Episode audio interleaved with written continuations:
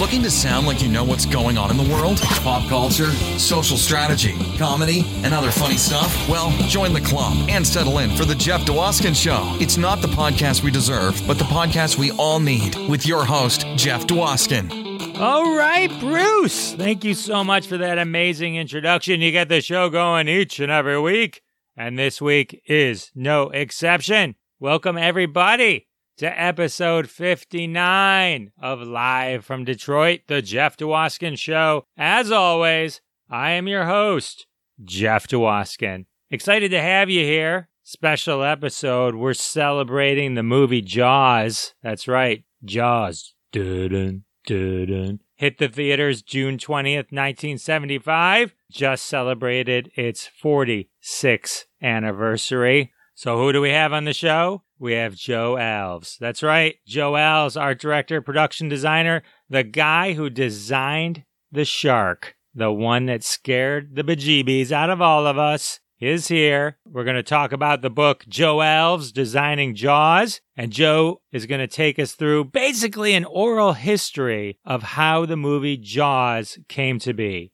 From just an idea, his sketches, production to everything that we know and love today. We cover a lot of amazing topics, and if you're a fan of Jaws or just movie trivia in general, you're going to be blown away. Joe also was the art director, production designer on Close Encounters of the Third Kind. He's worked with Alfred Hitchcock, Walt Disney, Rod Serling, He's made such an impact in the world of movies. He was the recipient of the Art Director's Lifetime Achievement Award. It's amazing to have him here, and that's coming up in just a few minutes. You know how much I love Jaws, and I know how much you love Jaws. Just a reminder after listening to Joe, you can dive into episode 26, where I talked to Carl Gottlieb, author of the Jaws log. He wrote the script for the movie Jaws. We talked a lot about the movie during the interview, including the Indianapolis speech and the origin of You're Gonna Need a Bigger Boat. So definitely check that out. That's episode 26 with the amazing Carl Gottlieb.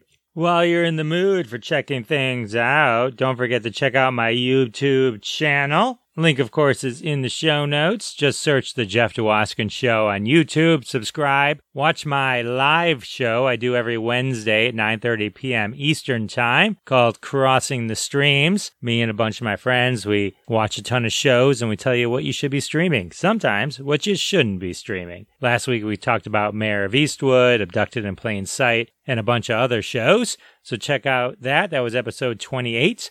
28 hours of television and movie streaming suggestions await you.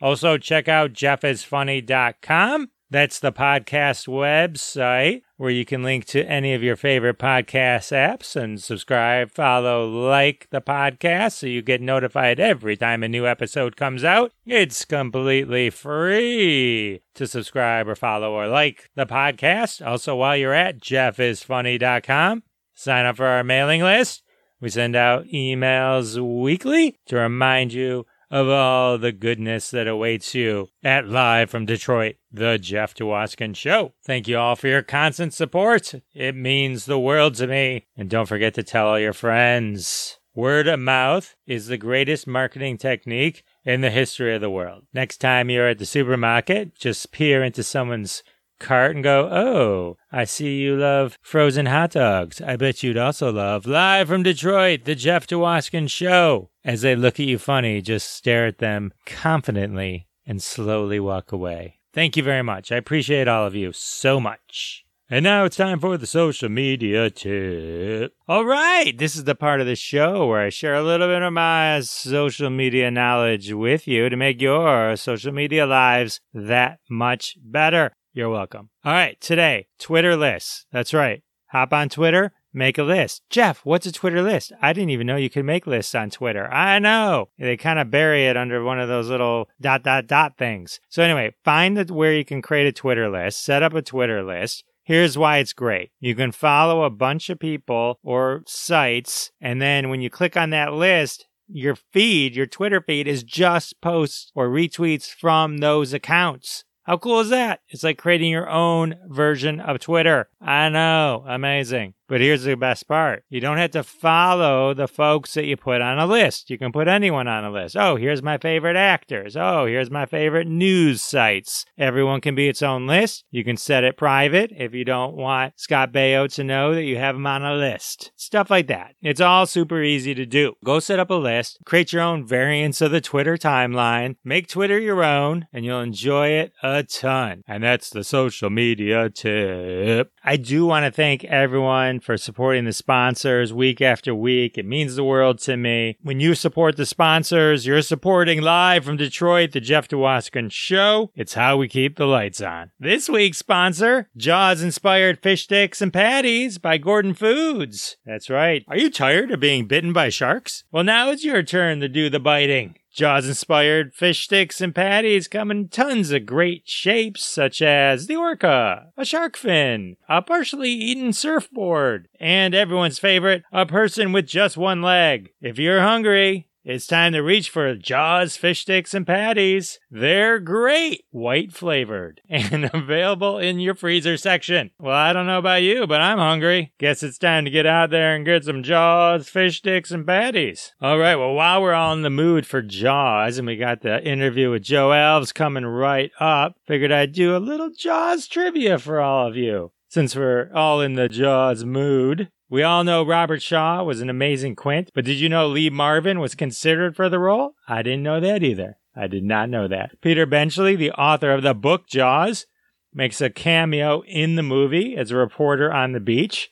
Don't think I knew that. Did not realize that. Steven Spielberg's dog Elmer starred as Chief Brody's pet dog in Jaws and also went on to star in Close Encounters of the Third Kind and Steven Spielberg's movie 1941. That's some interesting trivia. So I hope you're now in the Jaws frame of mind and you're ready for my conversation with Joe Alves. Joe dives into his career, what led him to the movie Jaws. The book, Joe Alves Designing Jaws, is referenced a few times. It's an amazing book. I own a copy. Ladies and gentlemen, my conversation with Joe Alves. All right, ladies and gentlemen, I'm excited to welcome my next guest to the show, production designer and director, Joe Alves. Joe, welcome to the show. Well, nice being here. Great to have you here. For those listening, Joe is most well known for one of his big things is if you've ever had like the fear of going in the water and thinking there's a shark about to attack you anytime you're in a pool and you hear that noise. Mm-hmm. Joe designed the shark. Mm-hmm. Joe is the guy that has put that visual in, in our head for all eternity. So thank you for that, Joe. Thought a good place to start was what is a production designer? Well, production designer is the same thing as an art director. The credit production designer started many years ago, and it was pretty much just for big films. There would be, uh, well, William Cameron Menzies started it back on uh, Gone with the Wind, but very few people got production design credit until the 70s. It was an art director because the way the system worked, you know, we have to go back to the studio system. There was six or seven, you know, Paramount, Warner Brothers, and they all had department heads. So if you worked in the art department or a camera or whatever, you were a staff guy. There was very few independent things. So you were an art director, and the head of, of the art department would give you a script, and that's how you went. And then in the, a few prestigious films, they gave the title to uh, as production designer, and then they had an art director work under the production designer or assistant. And that went on. And then now it's pretty much just production designer. But before, I'll just go quickly. If you start in the art department, you either start as an illustrator or a set designer. In other words, you do the technical architectural drawings, and then you could spend your career working on the board. If you're fortunate enough, you become an assistant art director, and that's when I got a chance to work with Hitchcock, and then become art director, and then proceed. Anyway, that was a long story to answer your question. No, it's fabulous. Let's pivot. Uh, what was it like to work with Alfred Hitchcock? That's incredible. Interesting guy. Let me just say that was 1965. Studio system was quite different. Anybody that wasn't working like on the drawing boards or something, you wore a jacket and, and a tie. And the executives wore black suits. We call them the suits. Mm-hmm. and Hitchcock always wore a black suit and black tie. So it was, it was weird to be because directors now direct in T-shirts or whatever. But there was a certain formality there. We would meet every morning, and I, Frank Arrigo was the art director. I was the assistant, and there was a production designer, Hein Heckroth, who we brought in just to do the ballet sequence, and he was from Germany. Very, very nice guy. But Frank and I did design the sets. And I'll tell you what a production designer does, he's responsible for everything visual. In other words, uh, he gets a script, he breaks it down. I'll get back to Hitchcock. He breaks it down. So you're responsible for finding locations. Now they have location scouts. You know, I'll go into that how you drive forever looking for locations. And you do whatever illustrations and storyboards. In other words, if it's a small movie like Jaws, was a small movie. I did the storyboards and the drawings. On a bigger picture, you have an illustrator and set designers that draw that. So you're responsible for everything that's visual. You consult with the costume people so you get the colors correct the room's going to be blue so maybe you want a contrasting colors of yellow or something for the wardrobe. So that's your responsibility is to get whatever is needed visually. So now Hitchcock was a very visual guy. He used to be an art director when he was in England. We would meet for coffee in the morning with the production manager, the art director, myself, and he would tell very unfunny jokes, and and we were supposed to know when to laugh. I remember he was saying uh, it was so cold in the fjord that Mr. Newman had to eat his asparagus with gloves. Hitchcock was who knew how to dine. Anyway, that was supposed to be funny. but I do have a, a Hitchcock story. Peggy was his assistant. And Peggy called me and said, Mr. Hitchcock wants to see you. The more advanced people, the director of photography or producers would call him Hitch. But I, I had to call Mr. Hitchcock. Mr. Hitchcock wants to see you. I said, Well, what about Frank? What about, no, no, he wants to see you. So, okay, I go to his office and he gets out a pencil and he starts telling me drawing. And he, he drew like, but he never lifted the pencil off. It was like a worm crawling around the page. And he said, Mr. Hitchcock runs down here, he runs down the stairs. And then Mr. Whitlock, who's matte artist, would do a backing on that. And then he comes over to the registration desk and he leaves. And I said, Okay, so he says, you know, you build the stairway and you build registration desk.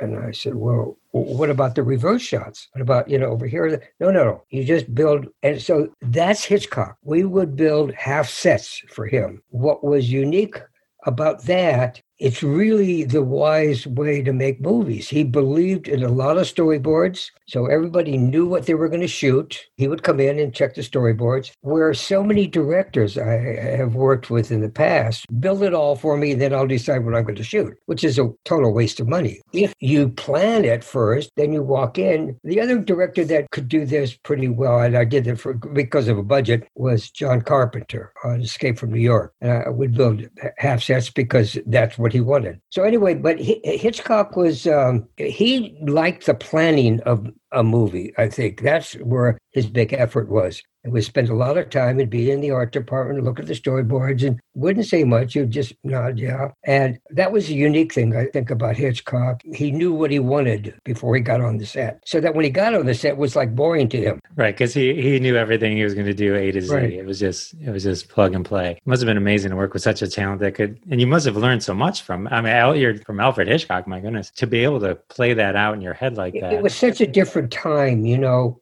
the studio system and who you were w- working with. Stanley Kramer, I did a little thing for it's a, it's a, Mad Mad World. You know, I did a lot of drawings for them. Whatever came up, probably my biggest break was getting Night Gallery. Night Gallery. I was a young art director then, and we would do. It was such a unique show it wasn't like a regular TV show where you have standing sets and you just, I would do maybe 20 sets a week because there'd be two or three different episodes. That was a real development for my career. Rod Serling was an incredible writer, you know. You know, I'm embarrassed. I, I'm the biggest fan of the Twilight Zone. My entire bookshelf, one half of one thing is all Twilight Zone. And I love Rod Serling. And I feel sometimes I even think the whole concept of how he would write and twist at the end is is kind of how I learned that sense of even being a comedian. I know they weren't comedies, but like just the whole idea of being able to shift a, a narrative at the end yeah. of something. I always think back, like that's where I think I first learned that whole concept. I never saw Night Gallery. It was never on TV. I'm embarrassed because I know it's a bit, you did three seasons of it, but I, am a huge fan of Rod Serling.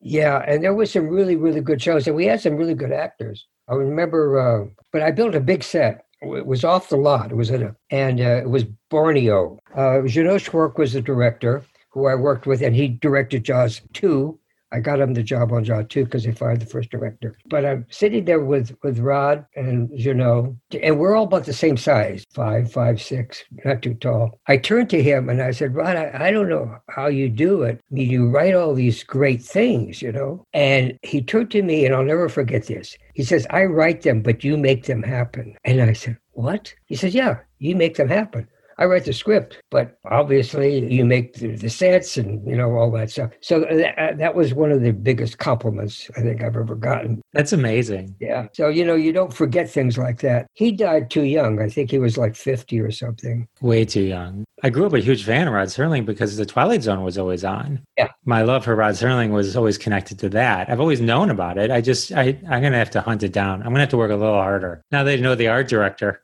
Okay, so Alfred Hitchcock and Rod Serling. These are just the first of two huge, huge names that you'll work with. And then you also you work with Walt Disney. Walt used to you called him Walt. I was so fortunate to get a job at Disney's. I was 19. I went to college at San Jose State in Northern California. I remember thinking it was interesting. I always wanted to design movies. I didn't quite know what it was. American in Paris. I saw that when I was 14. Gene Kelly, Leslie Caron.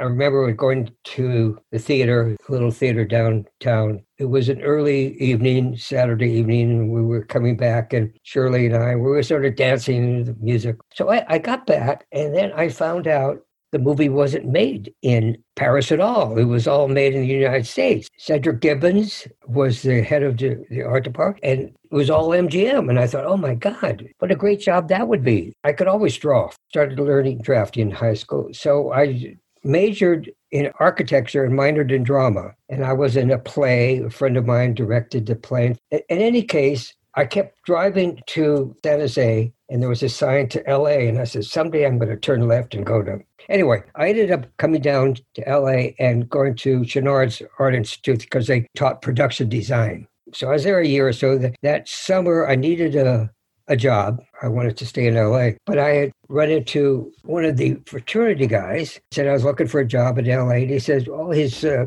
wife's father works at Disney. Why don't you give him a call?" So I thought, oh, maybe I'll get a job sweeping up or, you know, whatever. I called him because I was only 19. I just turned 19. Turned out Camille's father did the hiring for the artist. I mean, what luck was that, huh? He said, well, bring your portfolio in. And I said, I, I don't think I'm ready yet. He said, "No, bring it in." So I brought in my portfolio, stuff I had from art school. He said, "Well, you're too late for the training program, which teaches you how to draw Mickey Mouse and stuff. But I could put you right now into special effects." The next day, I come in and he they put me in a room with this woman, Marion, and there was this light board. I said, "What do I do?" She said, "Put the paper down. Then you're in between. You draw in between these drawings." And we did things like water and fire. And so I'm thinking, um, wow, this is great. So she showed me how to do it. And she worked for Dwight Carlisle. So she was a, a breakdown artist. So she worked, and, and Dwight worked for Josh Meador. And he was like the king of effects guys. He did the, the fire scene in Bambi, he did the Night on Bald Mountain, all that stuff. He was working on a picture for MGM, and it was Forbidden Planet. And they were doing the id, I don't know if you ever saw that movie or The Id was a creature that came out. And after a couple weeks, uh, she had to leave. And so she said, Well, you just work directly with Dwight. So now I'm breaking down after a couple weeks for Dwight, who was the assistant. And after another month or so, Dwight Carlisle had to go to the hospital. So now I'm assisting Josh Meador, drawing the id. Incredible. So after like two or three months, I'm assistant animator. That was the start. And I was there for a couple years, but I was drawing something for Sleeping Beauty. I was flipping the pages. I'm drawing one of the uh, fairies has got a cookie. So I have a cookie, and this guy reaches over my shoulder and says, No, no, the cookie should look like this.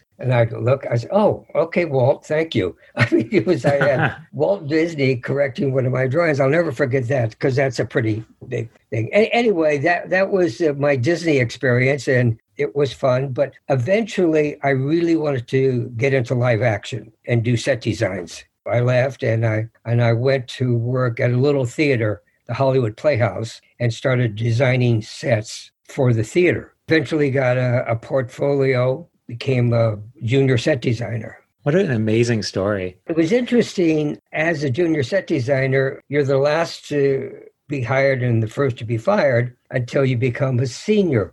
And then, so I worked at MGM on, on uh, oh, I got Mutiny on the Bounty, and I worked at Warner Brothers, and finally at uh, Universal, I got a home there, and I became a senior set designer, and I just stayed there, and then I became assistant art director and art director. But it was such a, a, a different situation now because I talk to young people that just become production designers. Some of them can't even draw. They just find things online. You know, they Google spaceships Google spaceships. Oh, that looks like a good spaceship. Where before we would research, I mean, like for example, on Jaws, if you look at the book, you'll see early illustrations. They were done in charcoal with the shark coming at the guy sitting in the boat and stuff like that. The book Joe is talking about is Joe Alves designing Jaws, which is an yeah. amazing book. Speaking of those early Jaws drawings, how did these come to be, and how, how did you originally get involved with Jaws? Well, what happened was I was doing uh, a television movie. And I had a lot of time because it was mostly uh, locations. David Brown was Zanuck and Brown were the producers on Sugarland Express, Steven's first movie, and I got to know them pretty well. And David Brown was editor of Cosmopolitan, and his wife Helen Gurley Brown was then editor of Cosmopolitan magazine. He was into the literary aspects of the Zanuck Brown team. So he says his wife showed him the galley sheets of a book called Jaws. His new writer, young writer Peter Benchley. He says, "I my wife thinks it might make a pretty good movie, and so we got to sell this shark movie to the studio because if I send you the galleys, could you just do some drawings that illustrate the shark activity?" I wasn't supposed to do that really. They they didn't have a, charge number, so they couldn't really pay me. But I was being paid doing this television movie, and I mentioned it to the uh, head of the department, and because it was Zanuck and Brown, and they had won the Academy Award for The Sting, and they were very prestigious. He said, "Yeah, just fill it in, do it whenever you can." So I did it. Did about 25, 30 of those drawings. That led to a big meeting and Marshall Green, who was the head of production. So we had a meeting with all the department heads camera, editing, special effects. Steven hadn't been brought into the movie yet. They had some other director in mind, but he kept calling the, the shark uh, a whale, and they didn't like him. But I, I got to know Steven pretty well on Sugarland. So I used to go over to this cabana where he was uh, had an office, and I kept talking to him about the shark and doing showing the pictures. He says, "Yeah, well, if he said, We're going to do a pirate movie or something. But if we ever did it, we should do it in the real ocean, like a 25 foot shark. And I did my little spiel. So when we had this meeting, they brought Steven. Steven had been brought in. Zanuck and Brown was there, Steven was there. I was talking to Marshall Green, who liked the water because he lived on a boat. He had a boat. So he, he related to this Jaws thing. And I'm telling you, I'm, I'm getting that to how I got involved in all this and right, right. part of research. When I finished, he turned to the effects department and said, Can you, can you make this shark?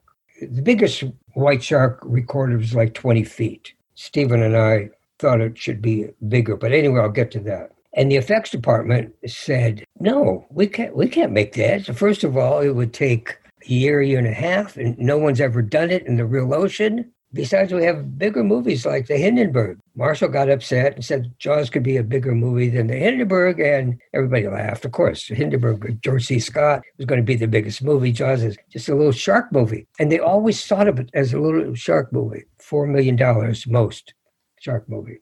So basically, the meeting broke up. I was collecting my drawings, and I was the last to leave, and Marshall called me back, and he said, Can you get the shark made? And being ambitious and young, I said, Well, I certainly will try. He says, Okay, well, take it off the lot. Don't do anything on the lot. That was everything was always done in the lot. If it was Paramount or Warner Brothers, whatever, you had special effects or special stuff. You didn't farm it out. But he wanted this, just go find it. So basically, then I had to start doing research on sharks you don't just Google, you, you start getting books and going to oceanographical places. And I started looking for people to build it. And I went to Disney and they said they would build it. It would take probably a year, year and a half to build it because it's never been done before. but they wouldn't take it to the ocean.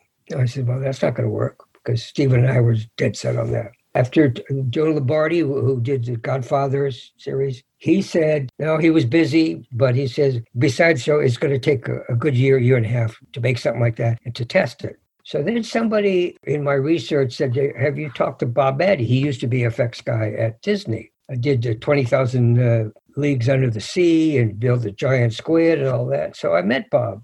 He was sort of somewhat retired very about probably 65 but very ambitious very you know he could do it he said give me a day or so so if you look in the book there's this wire illustration i did you pull a lever and the mouth opens and it closes uh, you know goes. so that was the concept of building the shark now getting back to the research that's fine but i have to find out about sharks so in the book there's a drawing with all these measurements and there's also a sculpture that did four feet. I ended up with Leonard Compagno, who's an ichthyologist out of the Steinhart, San Francisco. And I started researching white sharks to in great detail of it. What Leonard said was sharks, the bigger they get, the fatter they get. So the most perfect shaped white shark would be about 12 feet.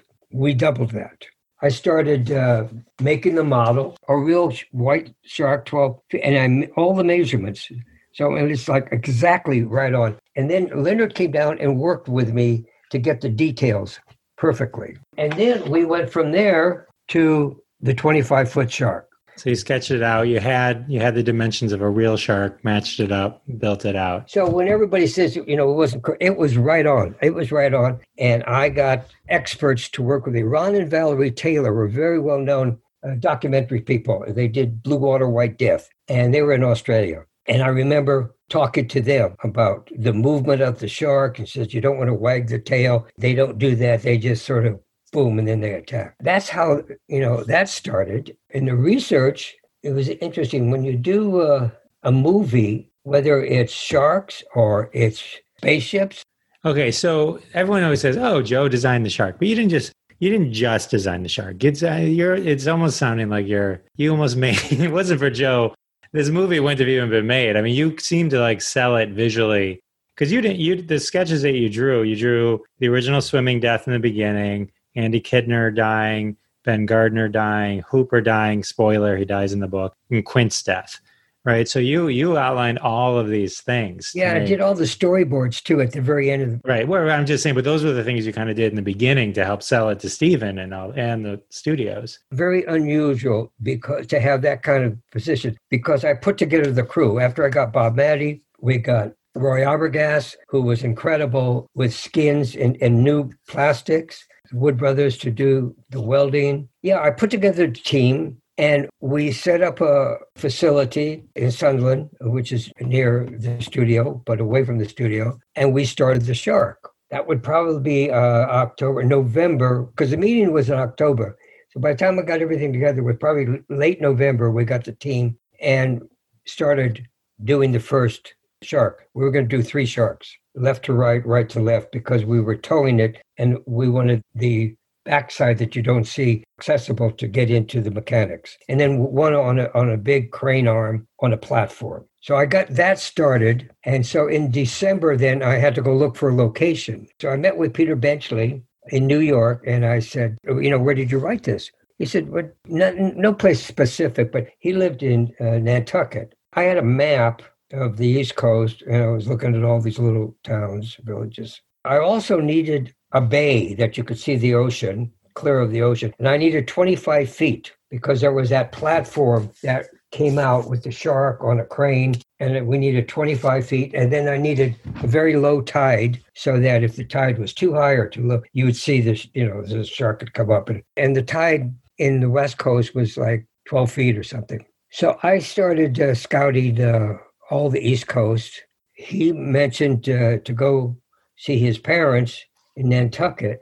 And I had mentioned to him, well, what's this island over here, Martha's Vineyard? He says, I don't think there's anything there. He'd never been there because he lived on Nantucket. You don't go to other islands. So here I am starting to build the shark and, and I'm off scouting by myself. Steven's working on the script. Uh, so that's how small this movie was. I mean, I was it was me and Steven, my crew of six guys. Or actually, with Bob, I called them Magnificent Seven because they were building that. And I went off scouting by myself in the winter looking for a summer location. You know, today they have production designers like on the new Star Wars film, they have probably 10 art directors and a production designer and assistants. This was like a really small movie. And they didn't really want to make it. Well, the book hadn't come out yet, right? They were just, they had no idea if the book was going to be a success or not. They just knew exactly. it was a good, sto- it was a potentially good story. You're all working in, the, in that void. Exactly. And I'll, I'll, get to that book thing because here's what happened. So I was going to Nantucket to see his parents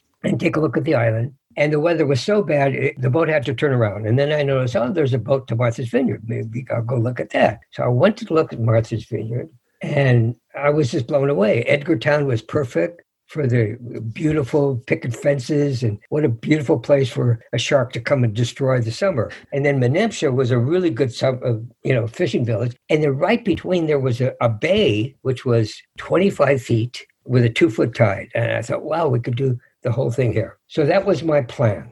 Zanuck was not happy with it because Martha's Vineyard, there was a the Chappaquiddick thing with uh, Ted Kennedy. Sure, sure. Where we died and all that. He says, I don't think they're going to be happy. There are a lot of rich people there. Going to be happy you shooting a movie there. Well, we convinced him that it was really good. And Steven eventually started all the various selectmen putting them in the movie and all the people that weren't rich people that needed jobs because I took a painter and a carpenter and I hired local boat builders and stuff. Going back to the book. So that was uh, November, December, the guys are building the shark. February, the book comes out. The studio says, We're going to start shooting this in two months. I said, Well, what about my year to build the shark? Oh, no, no, we're going to start shooting. I said, But the shark won't be ready they didn't give a damn. You know, it was like this book is successful and we have to take advantage of that. And so your dumb shark's going to have to be ready. There lies the problem. So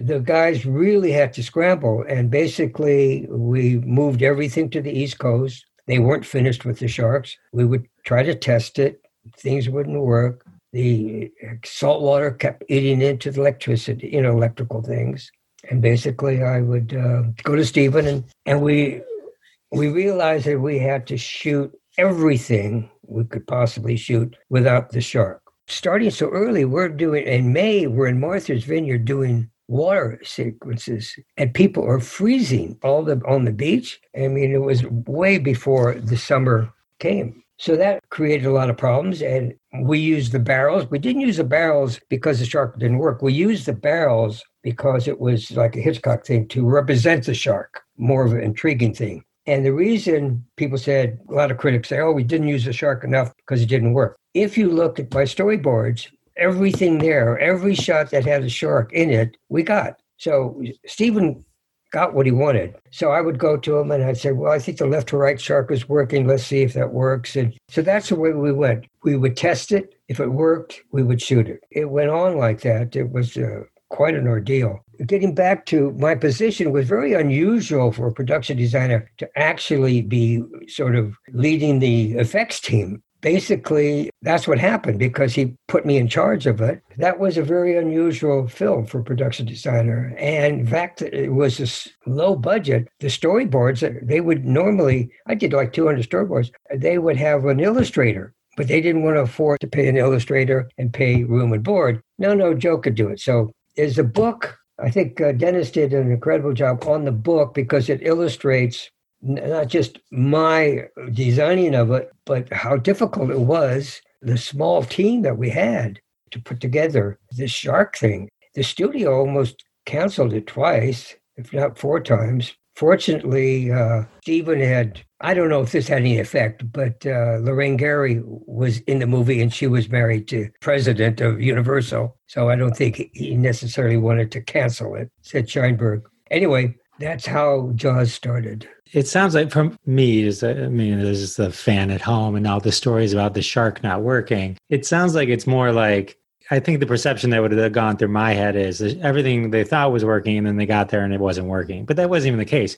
You were lucky to you hadn't even finished it yet. you were being rushed by the studio. And so by the grace of God, you probably you actually got it to work as as well as you did under the time frame that you did. I mean, that's it's more incredible when you hear it from your point of view. well, if it was a studio thing, they would be going through a process like it has to be designed and built, and then goes through effects and all that. With us, we were removed from the studio. They didn't have any clue about complications and they didn't want to hear about it. They just want to say, we got to get this movie done. And they had a, a young director. I must say this, though, one of the very most difficult things in our schedule was when we started shooting The Shark, it was probably July. So it was still big end of the summer season.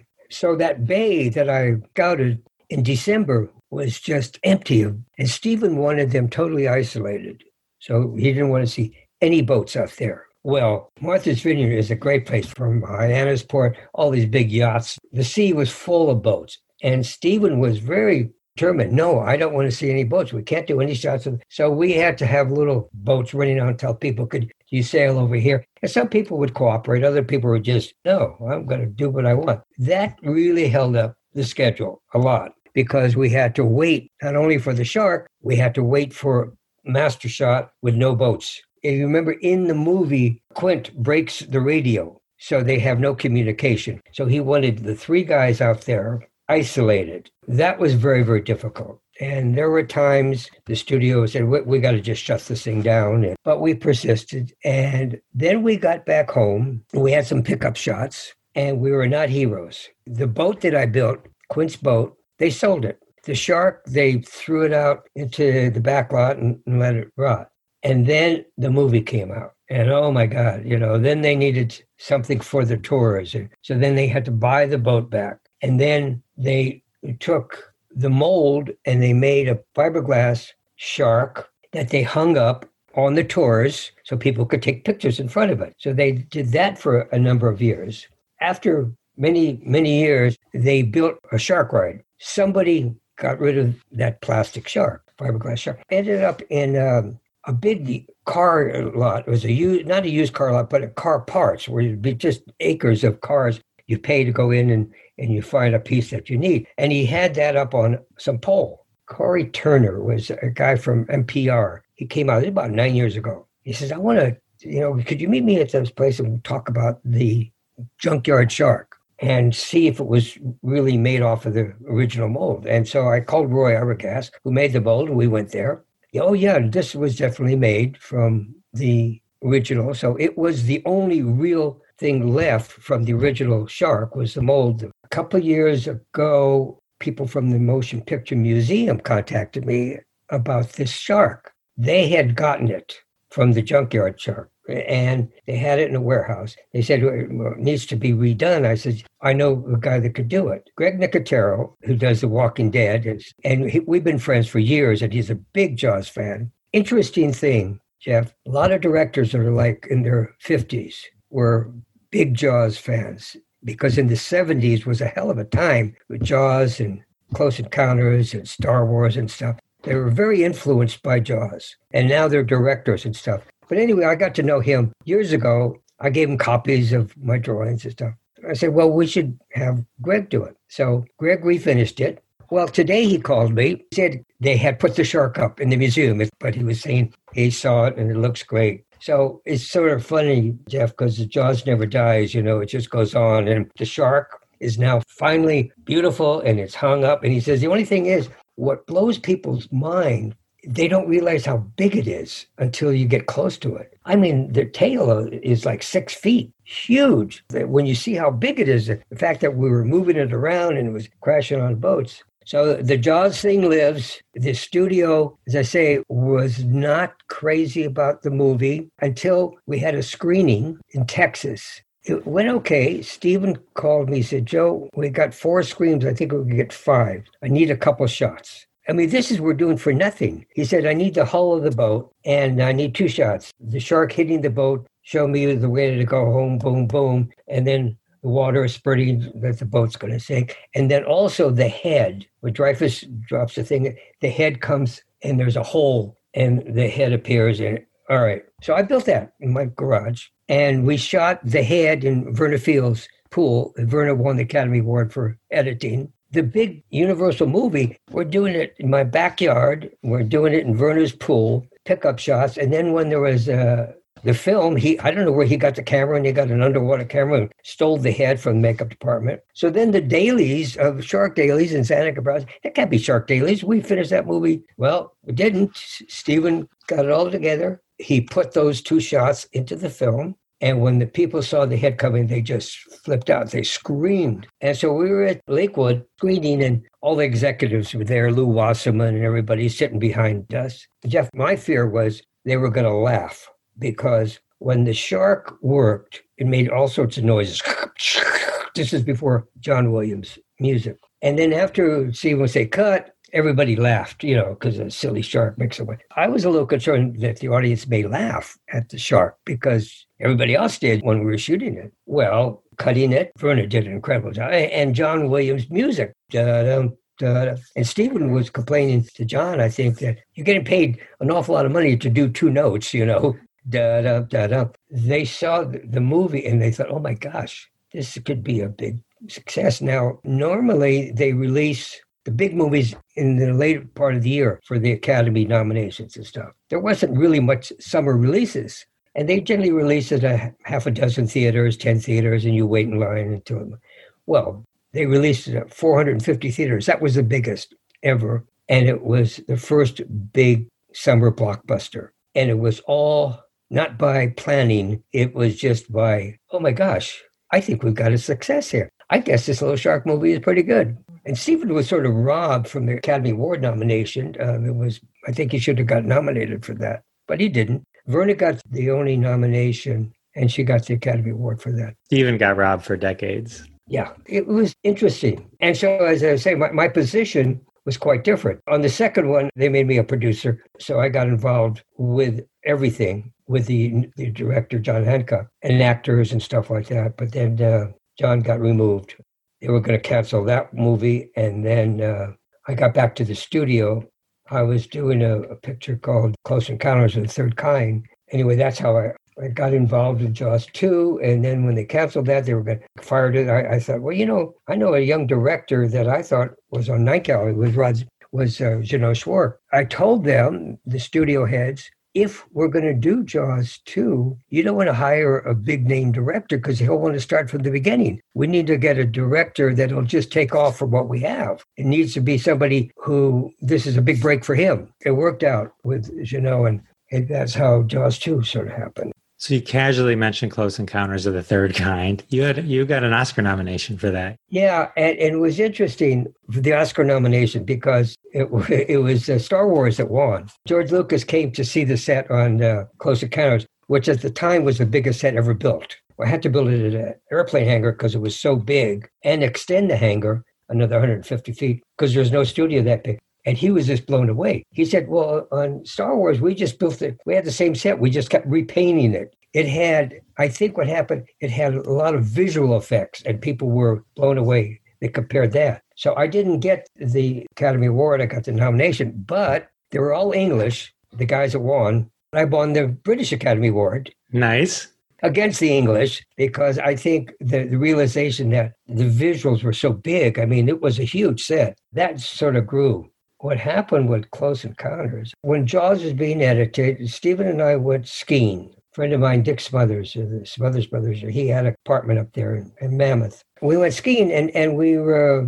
we, he was going to do a bingo long in his traveling all stars. It's about black baseball in the 30s. So I got a bunch of old Life magazines and stuff, and and we got snowed in. So we started talking about bingo long, and then he started reading this thing about a script he had called Watch the Sky and uh, Dr. Hynek's book, UFO Scientific Inquiry and UFOs and sighting the USO. And I said, wow, that sounds more interesting than the baseball movie. He says, yeah, but I don't have a, a deal. Anyway, I went back and I did a small movie called Embryo with Rock Hudson. And I was doing that and I finished that. And then Steven called me and he says, he's got a deal with Columbia Studios, which was based in at Warner Brothers at the time, to do this uh, Watch the Sky. So he said, meet with the head of the department at, at Columbia and see what, you know, maybe you could start. He's going to work on the script. So there again, I'm by myself in another small movie. And John Veitch was the head of uh, production. And he says, this is a small sci fi movie, no more than three and a half million. And we're going to shoot everything on the back lot or on the soundstage here, except we need one location, some weird looking mountain. I said, okay. I flew to Mount Rushmore and I was looking at the back of Mount Rushmore, and then I had all these maps of all these strange looking things chimney rock right. ship rock whatever and this thing called devil's tower. And, and so i'm driving in gillette wyoming and i'm driving and driving and then i see this little peak then it disappears and i'm driving and then, and then it's bigger and i'm driving and then suddenly there's this huge thing and I was like, oh my God, it was just what an image, you know, for a sci fi movie. What we did then in those days, you know, it took a bag full of 35 millimeter film, then click, click, click, and you did pan shots. Then you get back to the studio and you tape them together. So I had Shiprock and Chimney Rock and all that. And I had Devil's Tower, and I told Steven, that's my choice. And he said, without question. So then we went there with Vilmos Zsigmond, who was a cameraman on Sugarland Express. He turned down Jaws. Uh, who wants to do a shark movie? But Vilmos is uh, very talented. He passed away not too long ago. So that's how it started. Now, in the script, where the spaceship's supposed to come over this military base that was just a bunch of tents out in the desert, the image of the mountain, Devil's Tower, was off in the distance. And I said, Steven, I would think that if we're going to be, we got the information that a spaceship's going to land we would prepare for it. We would make a space, a lot of electronic equipment and stuff to pick up everything. I said, so we need to build a, set. John V said, okay, you could have stage 15 and 16, which is where they did Camelot. I says, uh, I think it looks too small. And Jaws was now becoming a bigger movie. And so he says, well, boy, you guys, you did Jaws and now you think you could just do anything. I said, no, no, no. So I, I built a model, always build models that would fit in stage 15, 16. And for some reason, Columbia was having some financial problems and they needed a big movie. Now they have the director of Jaws there. So they asked me, they all came and looked at my model and said, what do you think? And I said, well, I think it's too small. I think it should be four times this size, you know? And they said, oh, okay. So I made a model four times that size. And they said, "Oh, this is great. I mean, so impressive. Even just a little golf carts running around look looks small." And because the spaceship's going to come down there, so they said, "Where are you going to build it?" Because it had to be. Doug Trumbull came on, and he had done Space Odyssey 2001 to do the effects. So we needed totally covered thing because he needed certain light control and stuff. So there were no studios that big. There's no sets, uh, stages that big. So I started looking for airplane hangars. And I did find some, but they also had uh, lumber yards in connection with the noise and stuff. But I found two hangars in Mobile, Alabama, side by side. They were 300 feet square, but I, I wanted it longer, so I extended another 150 feet. So it was 300 feet wide and a 450 feet long. And we had 14,000 square feet of, of rock, of plastic rock. And I got Roy Arbogast who did the, the mold for Jaws to be head of the effects department there. And I put together a team. I got George Jensen, a great illustrator, to illustrate some. The illustrations really reflected the lighting. And we worked with Vilmos on that. So we had a good team. Very difficult shoot. The spaceship that we built, the one that was up in the air, that was done with uh, Trumbull's people. Now, we didn't have CGI yet. They had some forms of CGI. So we had to build all this stuff. So I built 80 feet with mirrored mylar when the door opens. And that was all mirrored with like 3,000 photo floods and smoke. And so then the little guys come out like that. So it was a big deal. It was it was uh, it was fun. Uh, uh, Vilmos won the Academy Award for photography, and uh, yeah, I was a little disappointed I didn't win. I was nominated also for special effects for Jaws. Didn't get that either. So well, it's it's an honor to be nominated, right? Isn't that what they say? Well, hey, you did. Well, you did win Art Director Lifetime Achievement Award in 2019. Yeah, they had the. Oh, I haven't told you about that. There's about a thousand people there. It was a black tie event, and they were giving awards to various people. It was a very big compliment to get a Lifetime Achievement Award because they only give one a year for the last 20 years. So 20 people have gotten it, some very impressive people. But the art directors guild asked me, well, who's going to introduce you? And I said, I don't know. So many of the people I worked with are dead. Bill Gilmore, the production manager, and people like. They said, "How about Spielberg?" I said, eh, "Steven, you know, he's directing uh, West Side Story, and I haven't seen him for years. I, I'd be a little apprehensive to ask him. I was on a book signing thing in Colorado with uh, Greg Nicotero, and I was telling him about I got to find something. And Greg said, "Oh, I'd love to introduce you." I thought, "Oh, that's cool," because he's the generation that was so influenced by the stuff that I was fortunate to work on. So I had no idea. He he's introducing me, and behind him is a big screen, and they're projecting movies that I've worked on: Counters, Escape from New York, blah blah blah. Then they finish, and here Spielberg shows up. And Steven starts talking about our, our great relationship, on what good time we had worked together, and how difficult Jaws was, and blah blah blah. And he went on and said, "Love you, Joe." You know, blah blah blah. I was blown away. I was absolutely blown away. And then I got up there and, and made my speech, and it was it was fun because I was explaining to the now art director, as I was telling about, you know, scouting for Close Encounters, I had to drive three thousand miles, you know, looking for. I said, today you guys just Google it, right? Give me a good mountain, you know. And I said, but we didn't Google, we didn't CGI, we had to build all this stuff. In Close Encounters, we have Melinda Dillon and Richard Dreyfuss climbing up these rocks before they get to the big arena. Well, they would do it in green screen today. I built a seven story rock on rollers to, uh, we put in front of a 125 foot front projection screen. I mean, it was like totally different. It's incredible. It's well, Devil's Tower. I mean, it's basically one of the stars of the movie. I mean, you got Dreyfuss building it. You got all the the people impacted by the the aliens drawing it, and so it's like it's that visual, yeah, that carries right through to the end. And you know what, Jeff? This is the thing. You could plan things so well in films, but sometimes you just luck out. I think Carl Gottlieb had seen it when I was. Uh, we used to go to Verna Fields. Uh, she became a vice president. She had an office, and then she had a spare office that nobody used. So we'd go there and hang out. And I was there with maps, and Carl would come and hang out.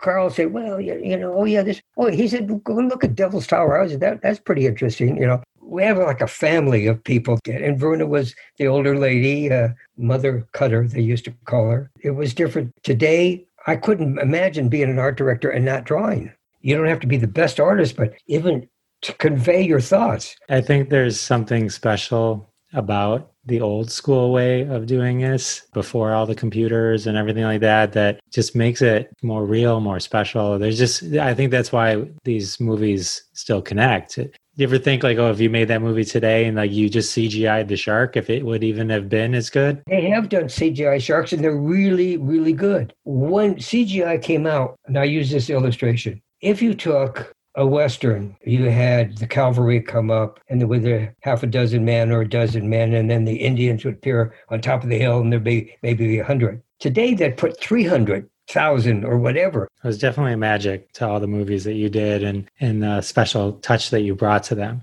So let's talk about the book, Joe Alves, Designing Jaws. It's about the making of Jaws, and it has it has all the storyboards. And you know what was interesting, Jeff? is like, for an example, I didn't throw anything away. And when Dennis started to work on this book, he realized I kept everything and I put it in a footlocker and I haven't moved for 50 years. So there's a, like this little notepad. I had that notepad. That is describing my scouting for Edgartown from Martha's Vineyard, page by page. So he put that in. And then I said, Why did why are you putting this in? And this this is a whole script down. That's how we used to break down scripts. You know, we didn't do it on computer. We did page by page. Or maybe I did a little sketch if I thought, thought I was to you go through the book. Joe's book is Joe Alves Designing Jaws. It's a gorgeous coffee table book. I bought it and I just went through it. It shows how Joe not only designed Jaws, the shark, but also Amity Island, Quint Shack, the orca, you know, everything, every little visual element that we know as Jaws, the movie in a whole. This book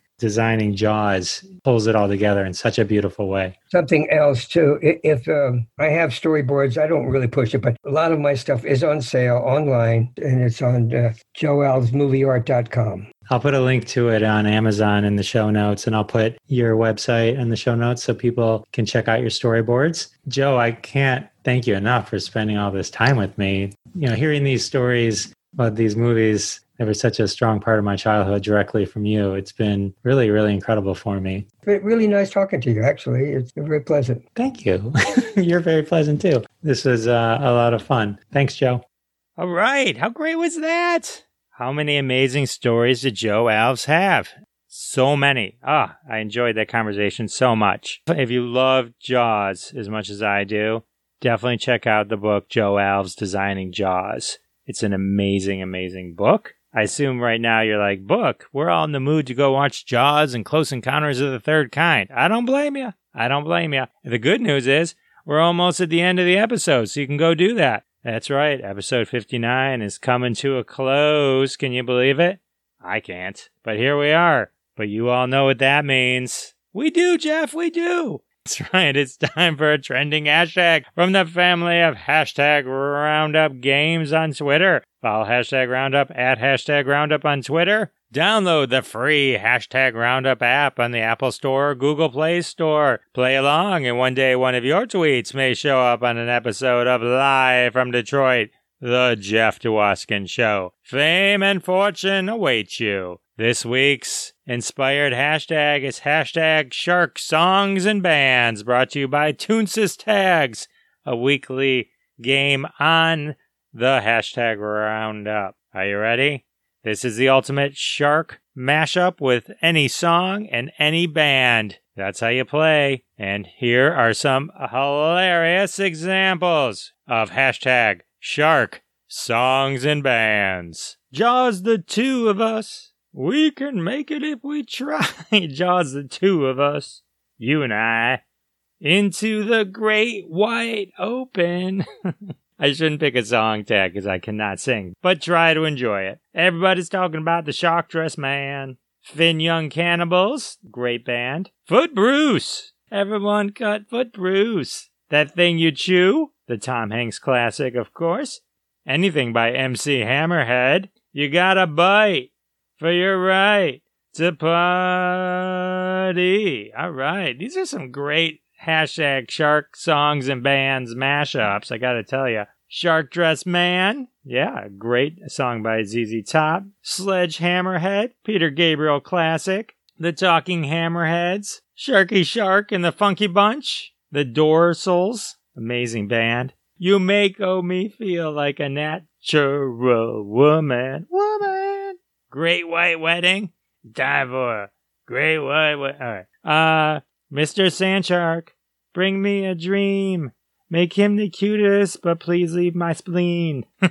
it's the eye of the tiger shark, the thrill of the fight. If I had a hammerhead shark, I'd hammer in the morning. Those are some great ones. And finally, let's wrap it up with I fought the Jaws and the Jaws won. All right. Those are some amazing hashtag shark songs and bands. If you love the hashtags, go to hashtag roundup on Twitter and the App Store. Get the app, play along. One day one of your tweets might show up. As always, these tweeters are retweeted at Jeff Dwoskin Show. That's my show home on Twitter.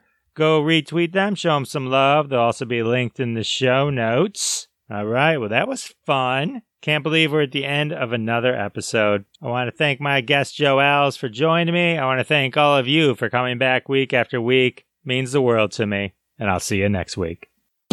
Thanks so much for listening to this episode of The Jeff Dwoskin Show with your host, Jeff Dwoskin. Now go repeat everything you heard and sound like a genius. Catch us online at thejeffdwoskinshow.com or follow us on Twitter at Jeff Dwoskin Show. And we'll see you next time.